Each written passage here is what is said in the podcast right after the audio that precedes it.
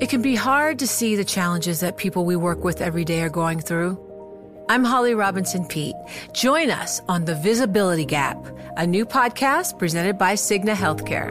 Download it wherever you get your podcasts. You know success when you see it, or you think you do the people in the spotlight. But what about those small business masterminds who succeed at making their money work harder? They do that by having a business bank account with QuickBooks Money which now earns 5% annual percentage yield. Making your money work as hard as you do? That's how you business differently. Learn more about QuickBooks Money at quickbooks.com slash 5APY. Banking services provided by Green Dot Bank, member FDIC. Only funds and envelopes earn APY. APY can change at any time. I was talking to one agricultural company about whether it would help to get prisoners to um, collect the harvest, and they said there were a number of problems, including that um, they might not be very good at it. They might you know you need a particular set of skills especially if you're picking soft fruits for example and also sometimes prisoners run away which is another problem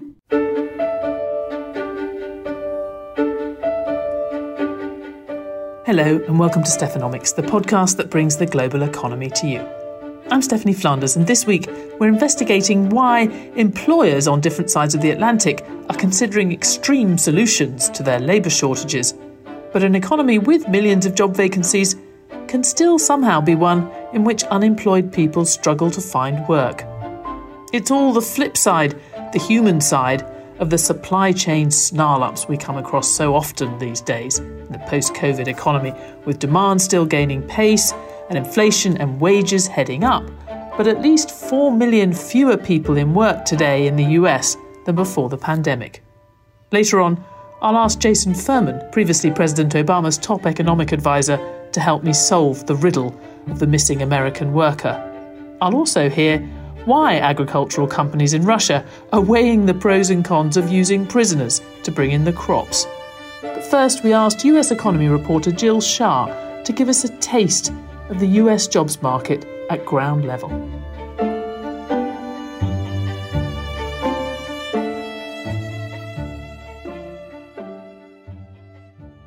Well, I think that right now everybody is hiring, but they're only hiring for low paying jobs. They're hiring for positions that's only one day a week, two days a week, and people mm-hmm. cannot make it off of that. That's Precious Briggs, a 32 year old whose dream of working as a Las Vegas cocktail server came to a sudden halt last April after COVID 19 shut down America's gambling paradise.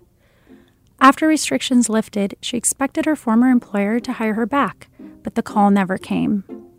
Today, Precious is among over 4 million Americans who are unemployed or missing from the labor market compared to pre pandemic levels. Like many others, she's used up her unemployment and pandemic benefits from the government, and she's getting by on rental assistance, Medicaid, and support from her family. She's hopeful that she'll land a full time job as Vegas continues to reopen.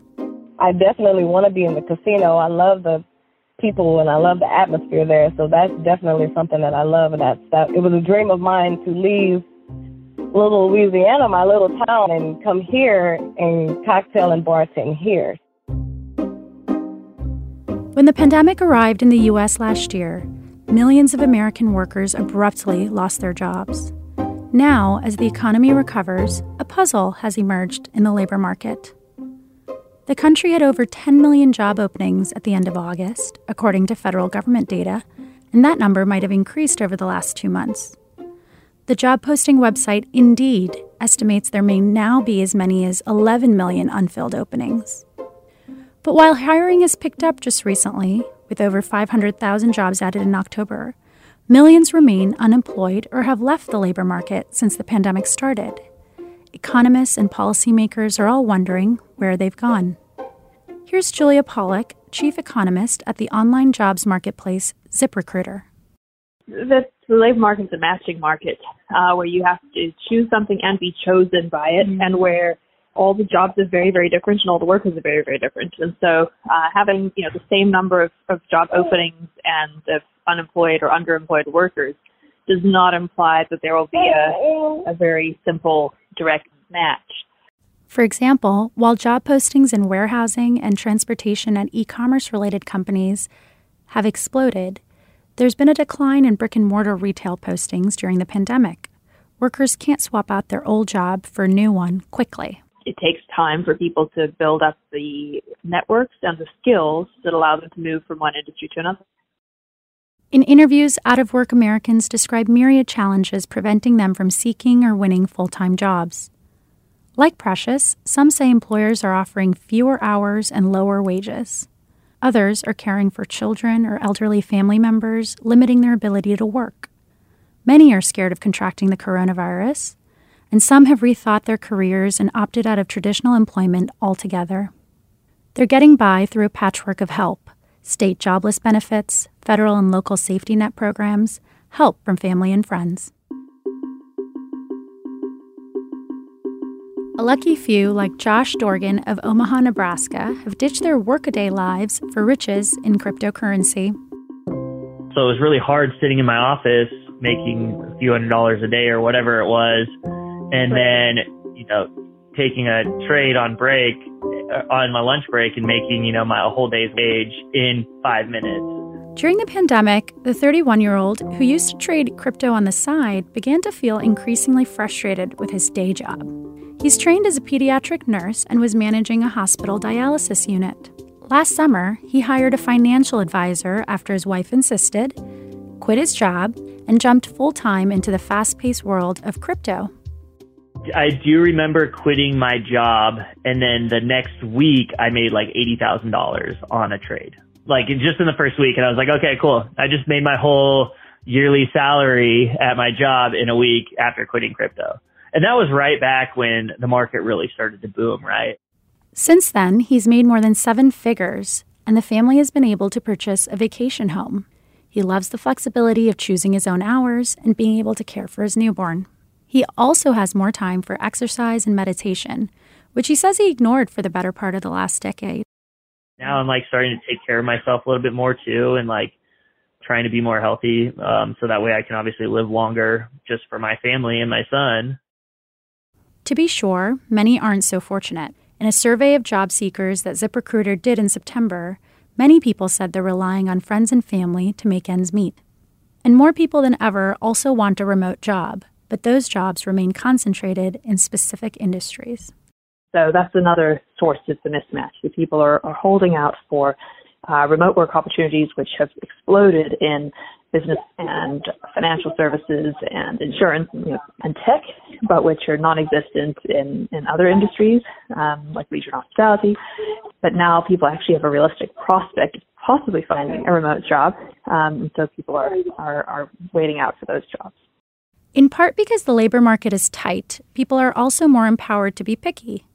About 65% of respondents in a recent ZipRecruiter survey said they don't feel the financial pressure to accept the first job offer they receive. And one final reason Americans are staying home their kids. Parents have pointed to the erratic nature of school closings and the high cost of childcare for their reluctance to re enter the workforce. Zach McGrath is the single father of an 11 year old son with special needs. He used to work in TV and film production before the pandemic and is now looking outside the industry because the hours don't give him the flexibility to look after a son if classrooms shut down because of COVID cases. The, the, the school closings, you know, and, and the, even just the random four day quarantines are like the sword of Damocles. That even if I find this ideal situation, you know, that is clearly not out there, that's something that no employer is going to want to deal with. You know, just for three days, I can't come in, I can't do anything. It's not going to happen.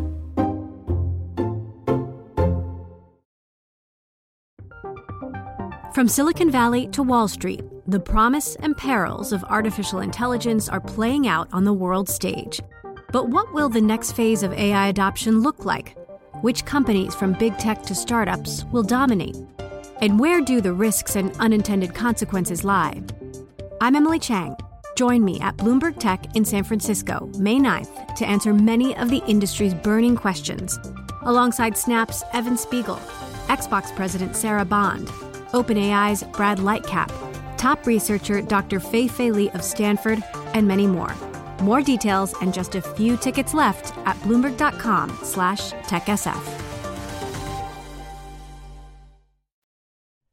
So, in a minute, I'm going to talk to the former head of President Obama's Council of Economic Advisers about what's happening to the US labour market and just how this great mismatch between jobs and workers is going to get resolved, if it gets resolved. But first, I want to head over the Atlantic to tell you about another country also looking for workers Russia. Bloomberg economy reporter Áine Quinn in Moscow is here to explain. Áine, thanks for joining Stephanomics. Um, Russia is, is facing a similar problem filling jobs across the economy, but I guess in, in this case it's no mystery where the workers have gone, is it? Yeah, that's right, Stephanie. So, uh, Russia has long had a problem with its aging population because of low birth rates during the turmoil in the 1990s after the fall of the Soviet Union. Um, but now it's got more things that are adding to that. So, uh, for a long time, the um, it relied on migrant workers coming from poorer countries that were part of the Soviet Union, like Uzbekistan, Tajikistan, Kyrgyzstan, to fill the gap um, that it couldn't fill with domestic workers. But after the pandemic, that got a lot more difficult because travelling was more difficult and countries closed borders, and a lot of those people have gone home. So before the pandemic, um, it was estimated there are about 4.5 million migrant workers in Russia, which makes it one of the top four destinations for migrant workers in the world. Um, but now we think it's about 3 million people. Um, and all that has been made worse by high death rates from coronavirus as the government has been reluctant to lock down the economy and um, vaccine hesitancy has been a big problem. How's it manifesting itself? This this shortage of, of labour. Where where do you see that? I know you're often, I'm sure, talking to businesses across the economy. Yeah, so like in some other countries, um, at first there were big shortages in agriculture, but now that's spreading across the economy. So retail companies are also struggling to get enough people.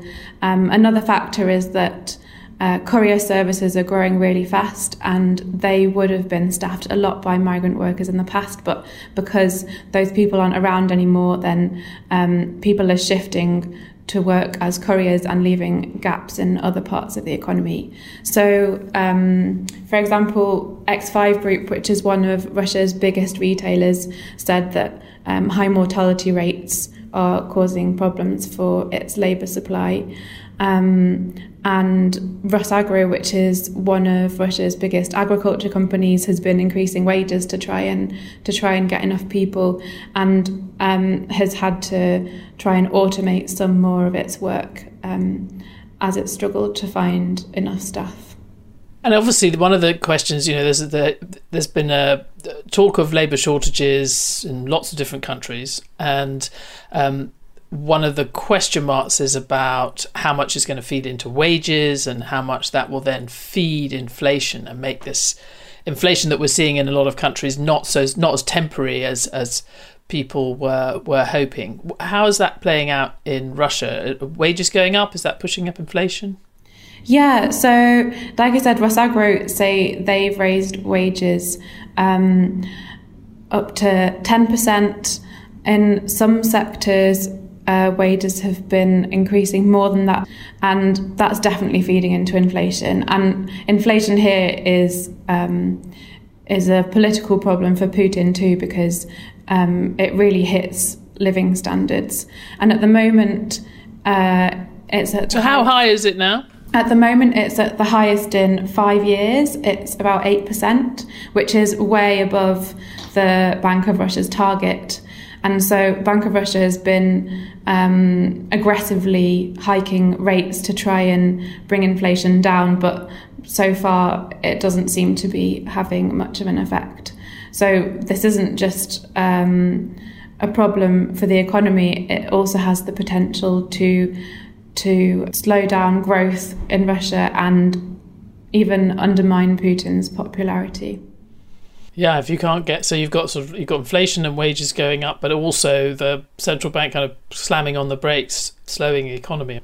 Exactly, and people remember when there was runaway inflation in the 90s and how that hit living standards. That means that it's much more at the front of people's minds here. And consistently in polls, people say that uh, rising prices are the biggest problem. So one of the reasons this story had caught my eye was that there was some pretty uh, aggressive tactics that the Russians, Russia being Russia, uh, there've been some pretty extreme solutions to this problem that they've come up with over the years, and I guess I'm maybe looking to now. yeah. So earlier this year, prisoners were brought in to work on railroad upgrades um, for. Uh, for like coal transportation. Um, and that's kind of particularly scary here because it brings back echoes of uh, labour camps in Soviet times where prisoners had to work in mining or forestry or railway construction. So far, so far that's on um, a pretty small scale, but people are consistently talking about um, how to solve this with getting more prisoners to work. Um, in agriculture, they were looking at getting students to help with the harvest, and last year prisoners also helped with the harvest in, in some regions. Um, uh, the government has also looked at bringing in the army to work on some construction projects.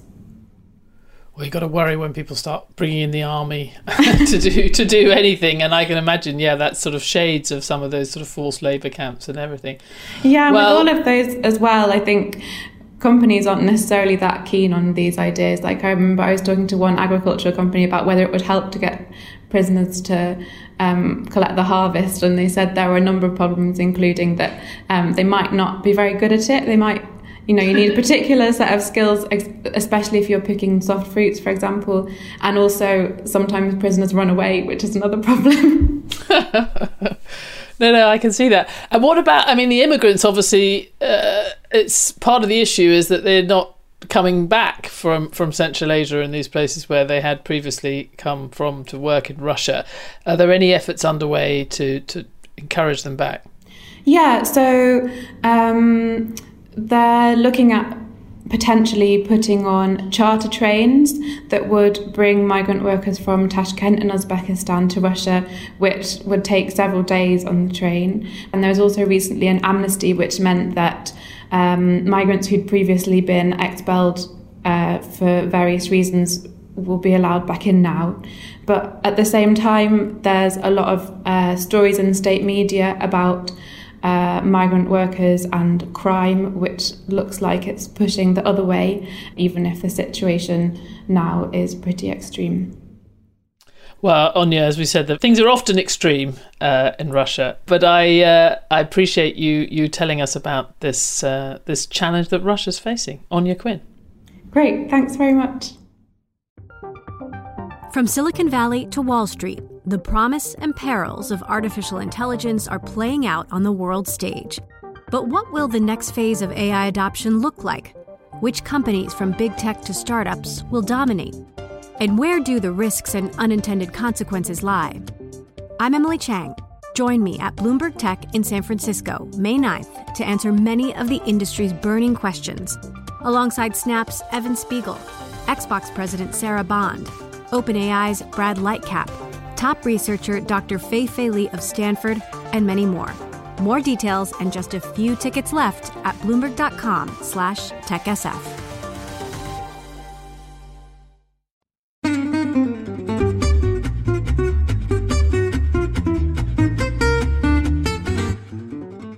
Now we're going to shift the focus back west to the US and the labour market conundrum we heard about at the start of the programme. And I'm, I'm, delighted to have joining us Jason Furman, Professor of the Practice of Economic Policy at Harvard University and the Kennedy School of Government, and a Senior Researcher at the Peterson Institute in Washington, but previously Chair of President Obama's Council of Economic Advisers.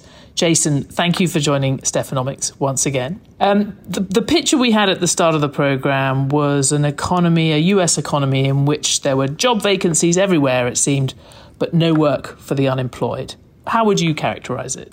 Yeah, it's a labor market like none of us have ever seen before.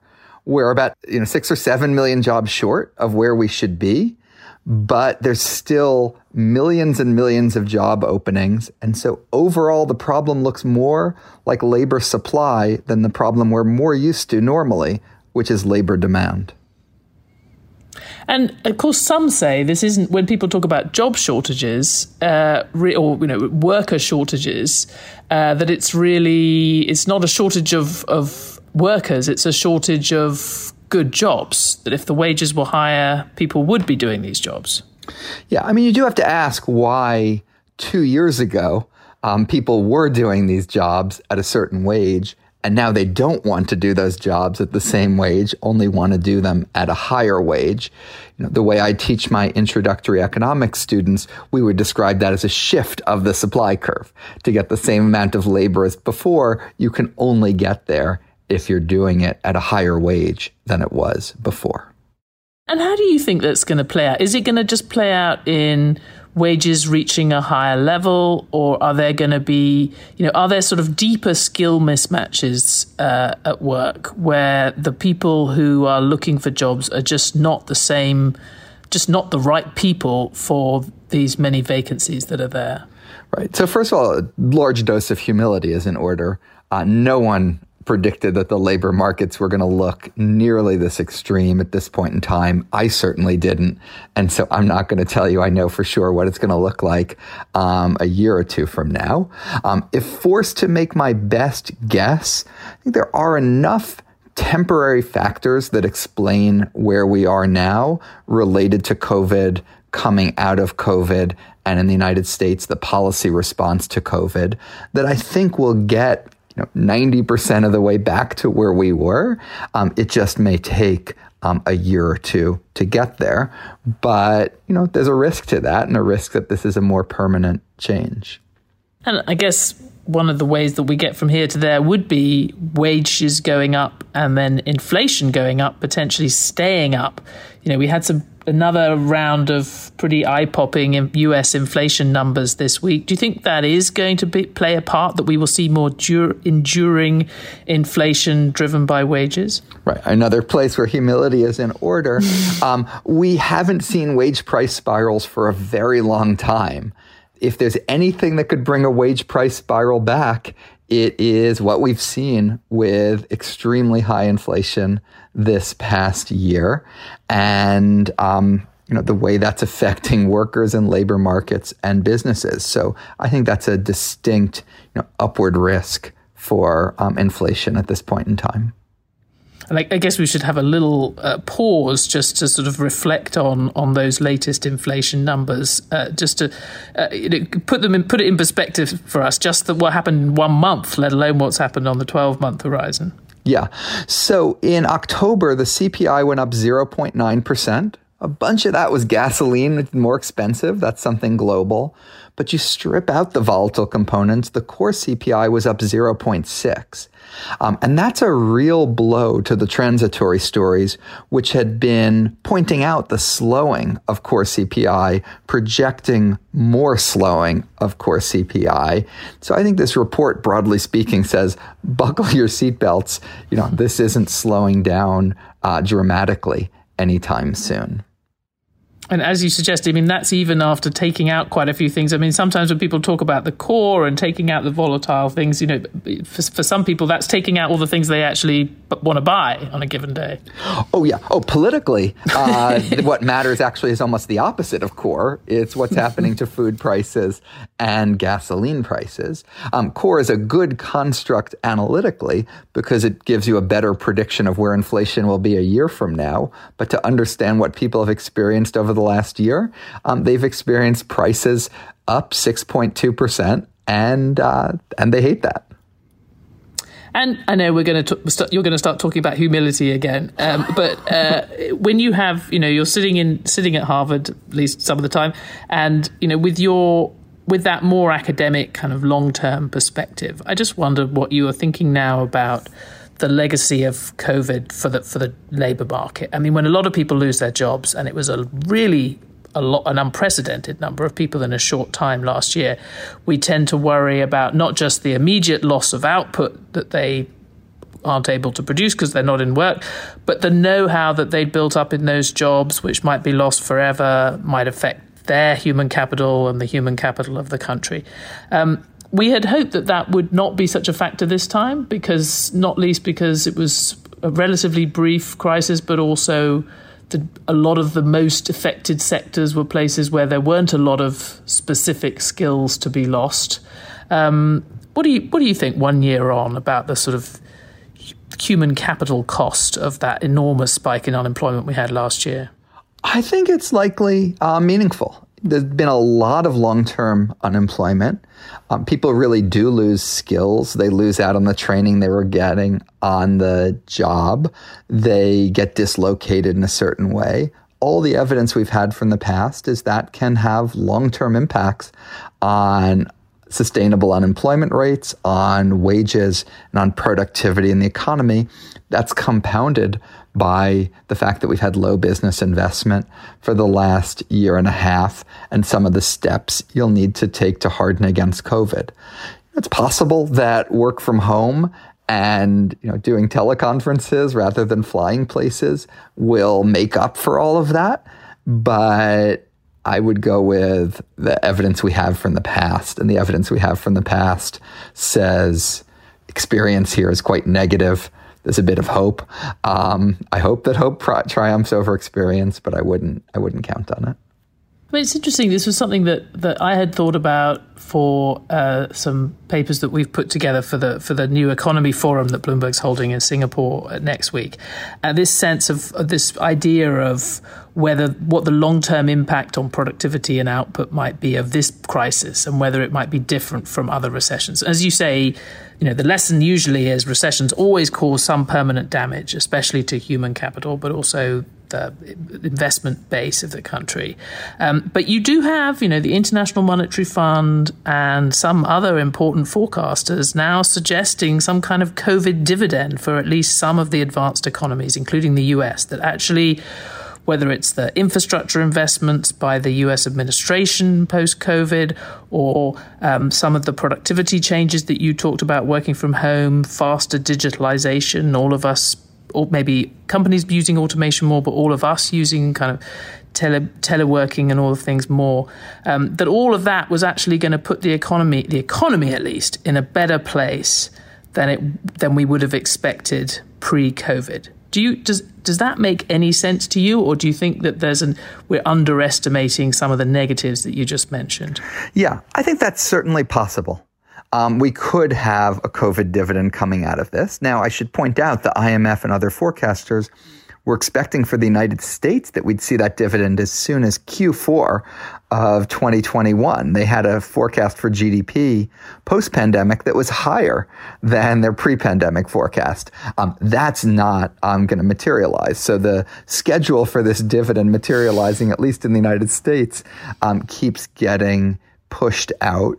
But I do broadly think that anyone saying that is has a sort of hopeful narrative about the present that we don't really have any evidence or data for. There's logic, there's theory, there's intuition, but there's no hard data, and that that's going to overcome the very, very strong data we have about what's happened historically when we've had periods of prolonged high unemployment and underinvestment clearly there has been great concern that during the pandemic, but potentially also in the legacy of the pandemic, um, inequalities that we already had are going to have been entrenched and even accelerated, intensified in some cases. And you've almost highlighted them in some of the things that you've you've said. You know, the the, the potential for people to lose human capital having lost jobs, just as actually some of the more um, skilled and well positioned members of the workforce are actually enjoying more productivity, enjoying working from home,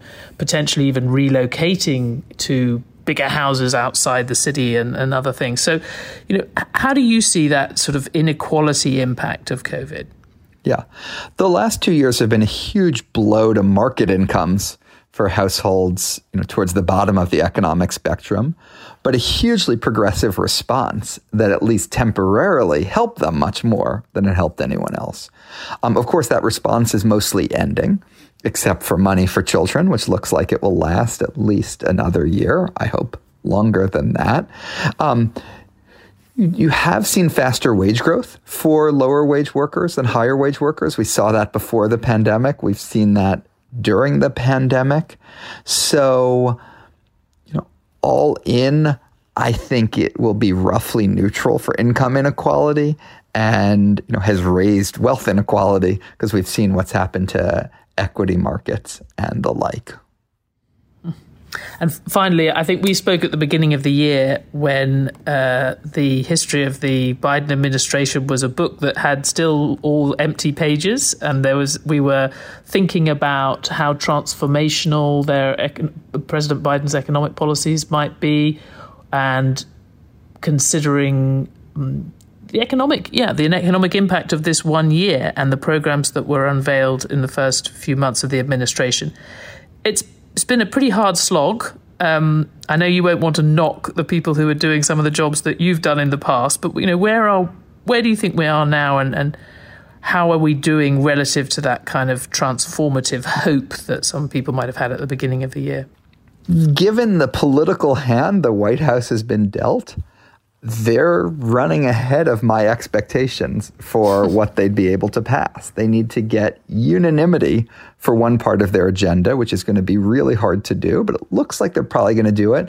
And they actually got bipartisan support, especially in the Senate, um, for another part of their agenda. So they're getting more done than I expected. They're getting, you know, 40% of what the president wanted done, and he wanted quite a lot, and 40% of a lot is still um, a decent amount.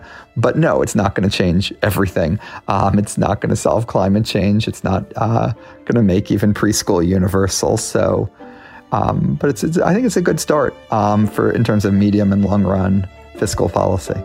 A good note to end. Jason Furman, thank you very much. Thank you.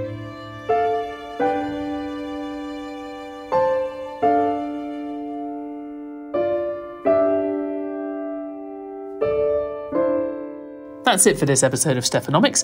Next week, we'll be in Singapore with special episodes from the Bloomberg New Economy Forum, including, among other highlights, Larry Summers on inflation and the dangers of woke central banking, the future of cities, and whether green finance really can save the world. So tune in for all that and follow at Economics on Twitter for more news and analysis from Bloomberg Economics, from the New Economy Forum, and around the world. This episode was produced by Magnus Henriksson, and the story from the US was reported by Jill Shah and Katya Dmitrieva. Special thanks also to Áine Quinn and Jason Furman. Mike Sasso is executive producer of Stephanomics, and the head of Bloomberg Podcast is Francesca Levy.